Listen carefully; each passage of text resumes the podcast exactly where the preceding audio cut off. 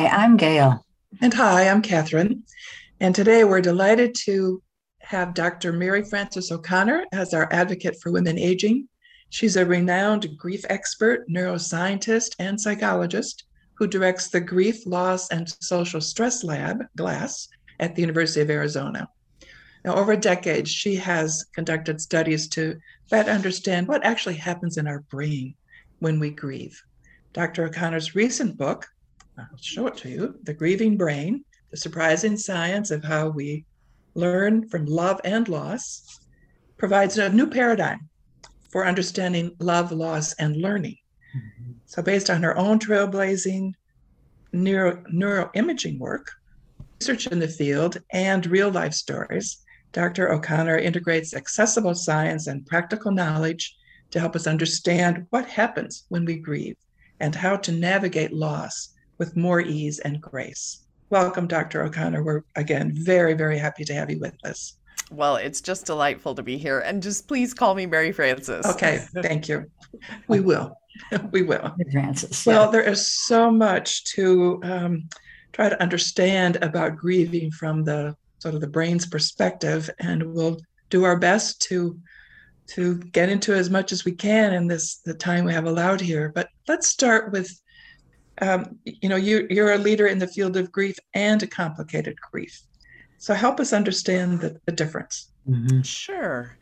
The reason I like the term complicated grief, although the newer term is prolonged grief, which was recently accepted by the DSM, the Diagnostic and Statistical Manual that psychiatrists and psychologists use. But the reason that I like the term complicated grief, the older term, is because it reminds me of this idea of complications. And so if you think about when you have, say, you break a bone, say, for example, you're not actually doing something to knit those cells back together again, right? You can provide support, right? You might use a cast or crutches or something, but it's really your natural healing process, isn't it? And I think of this as grief as well. Grief is the natural response to loss. And over time, that experience changes for people. But sometimes there are complications when you're broken a bone, right? So there's a second break in the same place, or you get an infection in that area. And under those circumstances, it can be really helpful to have intervention, right? To help get someone back on that natural healing trajectory. And so I think of complicated grief, prolonged grief in a similar way. There's something that's gotten in the way of the typical healing that people experience. And while, intervention is not designed to take grief away, that's not really possible, but it is. We know there are psychotherapies that help us to get back on that natural healing trajectory for people who have gone years and just really aren't experiencing any change over time. Mm-hmm. And you, in your book, you bring together three really important concepts: love, loss, and learning. And why bring in those three, and how do you see them as interconnected? Well, my own research into grief and grieving has made me acutely aware that first, there's a bond that happens, right? That is really genuinely encoded physically in the brain. So when you fall in love with your spouse, you fall in love with your child, that changes the brain physically. It changes the neurons that connect together. It changes the epigenetics. And it's only because that bond exists that when that person dies, then we experience loss, we experience grief, because the we is missing, right? Mm-hmm. And so linking those two together really helped me to distinguish it from other kinds of experiences like, something like you get rejected, right? You give a talk and you're really nervous in front of a bunch of people who have come to see the talk. Those aren't individuals that you have a bond with, right? So it's a stressful experience, but it's not the same thing. So first there's There's this bond, there's love, and then there's this experience of loss. And then the learning part really dawned on me after a long time. It really occurred to me that grieving, this process of coming to understand over time that, you know, your loved one isn't there, you're not going to retire together, or you're, you know, no longer, you're not going to see them graduate from high school, you know. That is a form of learning. How do I understand how to be in the world now that I'm carrying the absence of this person with me, you know? And so to me, learning made grieving feel a little more familiar too, because we all are learning from the moment we're born. Mm. Mm-hmm. So I think, you know, neuroscience, as you know, has become very in the public eye. And but I'm not sure we all really know what goes on with neuroimaging. Can you describe that process a bit? Sure.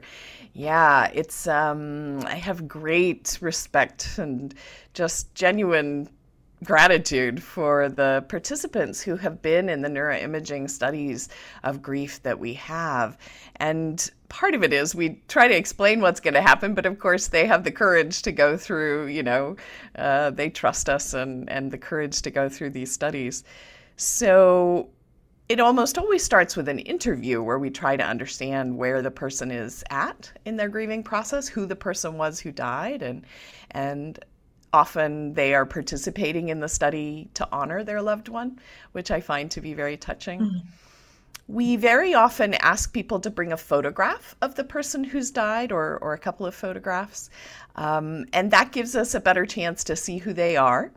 But also because when we're trying to look at the reaction in the brain, we need it to be very specifically about grief.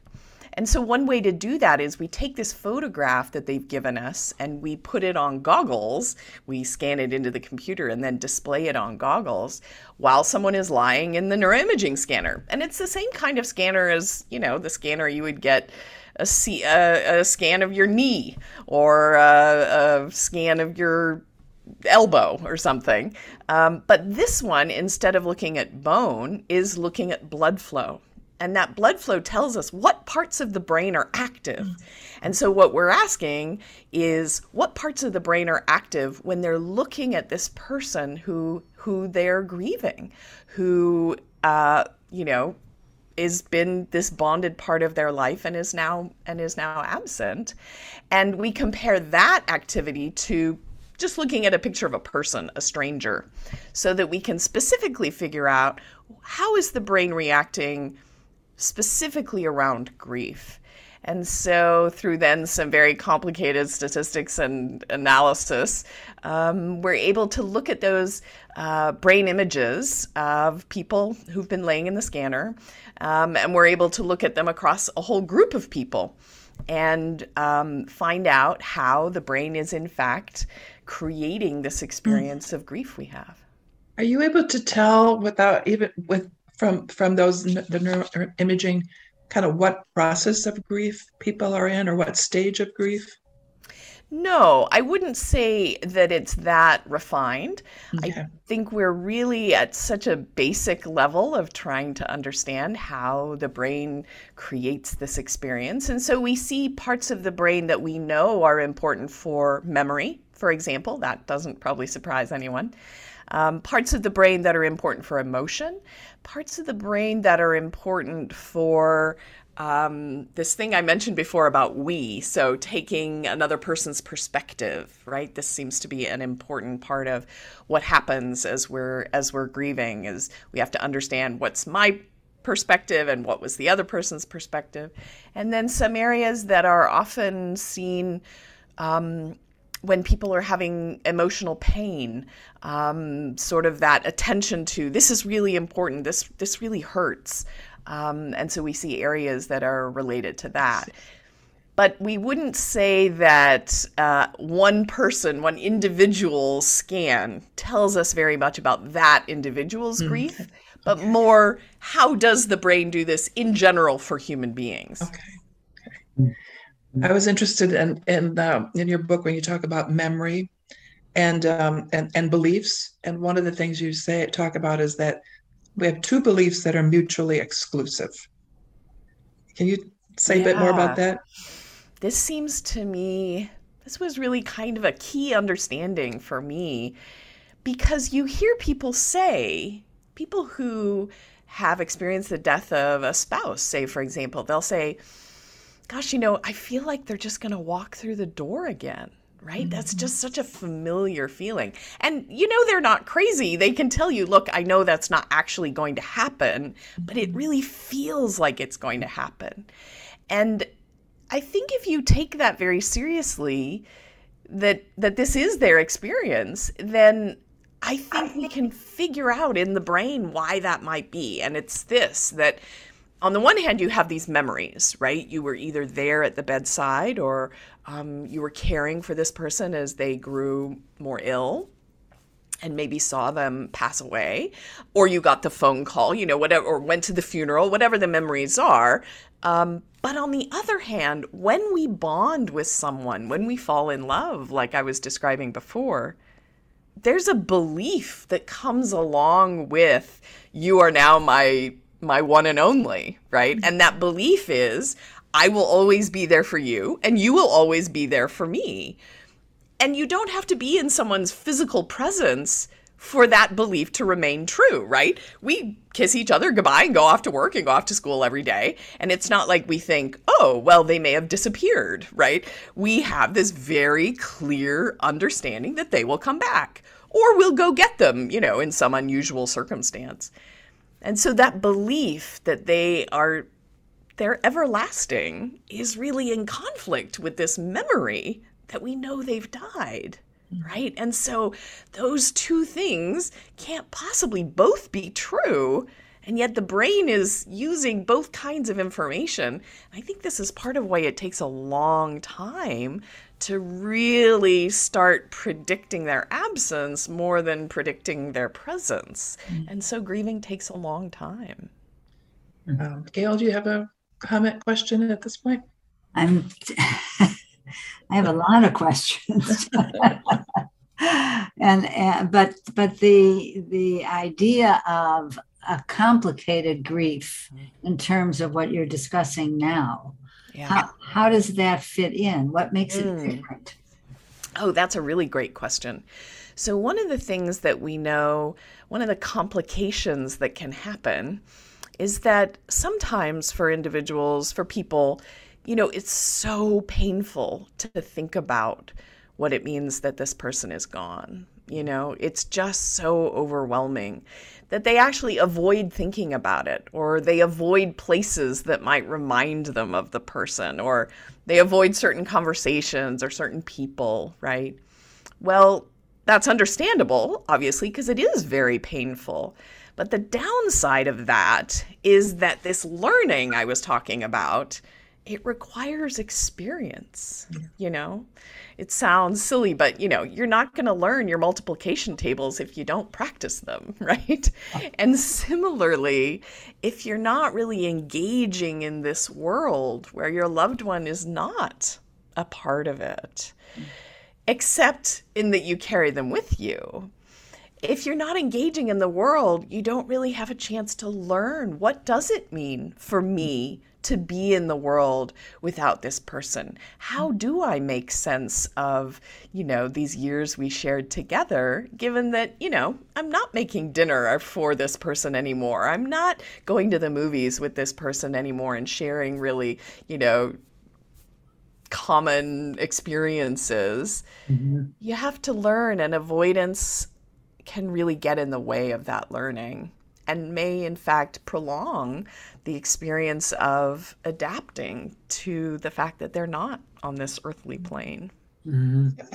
I know from my own experience, and many women that I've talked with, Gail and I know, who almost everyone talks about this phase, not, and there's no real time frame to it, where they have trouble thinking, they don't want to read. Reading is like, I can't read right now. I can't take in much external stimulation. And yeah. And so I think what your book is so helpful, one of the ways is that it explains why grieving, as you said, takes such a long time. Yeah. And why there's no, and give yourself a year and then you'll be fine. No. No. No, definitely not. We anticipate that a year we've started to see changes, but that doesn't mean, I mean, for one thing, you know, grief is going to be a part of your life forever because you have always lost this person who was so important to you. So whenever you become aware of that moment, in that moment that you've lost this person, of course you're going to feel grief, but that's different from grieving, right? So grief is sort of that momentary wave, but grieving means that over time you may have that feeling of grief less frequently or less intensely, or even if it's the same in those ways, it feels familiar. You kind of know how to work around it, right? You know how to work with it. And so that to me is that change over time that sort of matters more. I sometimes say, you know, the idea that you could get over it to me is such a funny thing. It's like saying, when did you get over your wedding day? That's right. You know, which is the question doesn't make any sense. So when did you get over your husband dying or your sister dying? That's just not really a question that makes sense, but it will change your reaction to this terrible loss. Your reaction will change over time. And so those are a little bit different. And then you talk about year. I'm sorry, Gail, go ahead. And when it's complicated. Yeah. Or has more elements to it, yeah. Then that's a way of saying, perhaps you need some help. Perhaps you need to talk with someone. Yeah. Yeah. And there's some sort of specifics. So there's a set of criteria that we use to sort of determine if someone is having the kind of trouble where they would need intervention. And you know, the simplest piece is just how well are they able to do the things they want to in life. Mm-hmm. So that thing you were saying about reading, it is absolutely true that it's, you know, it's really hard to read. It's hard to focus on anything. It's hard to concentrate at work. It's hard to, you know, and over time, that experience usually changes. So it is not usually the case that someone can never read again. Right. And so if people aren't able to engage in the things that they would like to be doing, you know, they can't get dinner on the table, right? Or they literally have stopped going to do things with their friends. They've just completely stopped doing that. Then those are indications that something is not changing in the typical way. And, you know, we can develop skills, right? It's grieving is learning. And so we can develop more skills about how do you move into grief and how do you move out of it again. A good friend of mine describes it as jumping into a puddle and then jumping back out of it again. And so skills like that can really help you to both have grief and also do some of the meaningful activities in your life. Mm-hmm. I wanted to ask you if you also talk about yearning. And is that the same as grieving, or is that the feeling of grieving?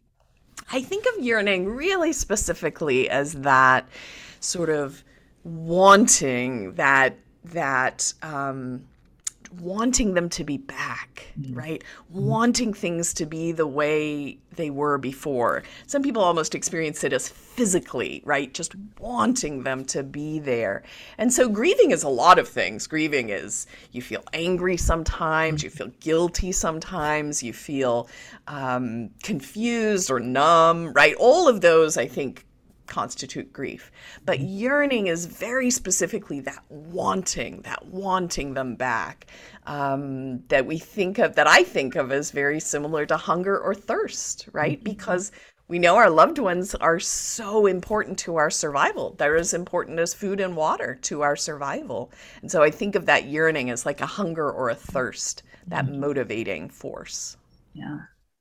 So talk to us about women, because, you know, in our Gail's and my age group, more women are experiencing loss of this type And what can you, do you have anything in particular to offer women who are after 60 years or 30 years or however long it is, have lost a husband or a partner, a child, adult child?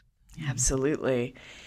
I think that for the most part, we see that women have bigger social networks in general than men, or especially older women have bigger social networks than older men. And this is actually a great source of resilience, because while it is not the same as having your one and only, it can provide that support sort of around the experience that you're having that sort of can hold you, like that cast we were talking about, right? It can sort of hold you while you're healing and while you're coming to learn how to be in the world now. So this is one of the great, I think one of the great benefits of a lifetime of women being expected to have friendships, women being expected to attend to their emotional life. And, in the end, I think it can be really beneficial that we have those skills then when we do face loss. So that's one thing that comes to mind. Yeah. I think it is also, I would just also add, sort of the flip side of that is that women have often defined themselves in terms of their caregiving roles. Mm-hmm. And so the death of a loved one, whether that's a child or a sibling or a spouse, as you say, often cuts us off from that caregiving that we are so used to doing. And that can lead to the feeling of, I don't know who I am if this isn't what I'm doing day to day. And I think is an opportunity then for women to think about what other parts of their identity are really important to them. And also for those who really love caregiving, how else can I give care in this world, even though it's not to this one person that I've been bonded to for a long time? Mm-hmm. Is there anything Gail, else? I think I interrupted you. I'm sorry. No. I was just wondering, is there anything else that you really wanted us to hear about or to have in mind before we have to close? Well, this may sound silly. This is sort of my own, this goes beyond just being a scientist. So I know, right, all these things that are happening in the brain, but it actually also gives me some comfort in that I recognize that this person has physically impacted me, right? That I actually carry a piece of them in my brain, and I then perceive the world through this brain that's been, changed by who they were and who we were. And I find that enormously comforting somehow. So I offer that for people who might also resonate with that understanding. It certainly gives more concrete meaning to the notion that we will always carry this person with us. Yeah. Literally, we are carrying this person with us. Exactly. Yeah. Wow. Well, what next for you and your work? Where is your work taking you? Well, it's been very exciting. In writing this book, I really wanted to put this knowledge that science has generated into the hands of the individuals who could use it. And so it has meant that I have gotten to talk with a lot of people like the two of you, people who are working day to day in their own communities, in their own families. And so finding other ways to really reach out, whether that might be developing a grief app, or whether that might be doing additional research to really understand the ways that we can intervene that make the most difference for people who are really struggling. Those are the kinds of studies I'd like to do going forward. Interesting. Well, it's great work. You want something else, Gail? Yeah, I was just going to say it's great work and important work. And, we see, as you do, all of the women who suffer losses in so many different ways. Yeah. And this is important to have a conversation about this, to get it out. Yes. So that people can feel comfortable talking about it more than that's they, right. Sometimes they want to stop at a certain they say, okay, I've been grieving already for a year. I shouldn't be talking about this anymore. Well, you know, some of the things that you've said here today, I think are very comforting to those who grieve, because you don't have to stop. That's right. It continues to evolve. That's right. It's always a part of you. That's right. Mm-hmm. Yeah. One of our other recent advocates is Dr. Pauline Boss, and she talks about the myth of closure, which is something that you alluded to as well, that it's just getting over it, or closing things up. It's just, it's harmful. Yeah. Really harmful. Yeah. That your brain just can't do it. Doesn't need to. It doesn't reflect people's lived experience. Mm-hmm. Yeah. Right. Yeah. Well, we will look forward to your app, your grief app, and anything else you put out there for the public. We're really, really delighted to have you with us today. And thank you so much. Thank you. And thanks for bringing this conversation to people. It's our pleasure. Thanks, Mary Frances.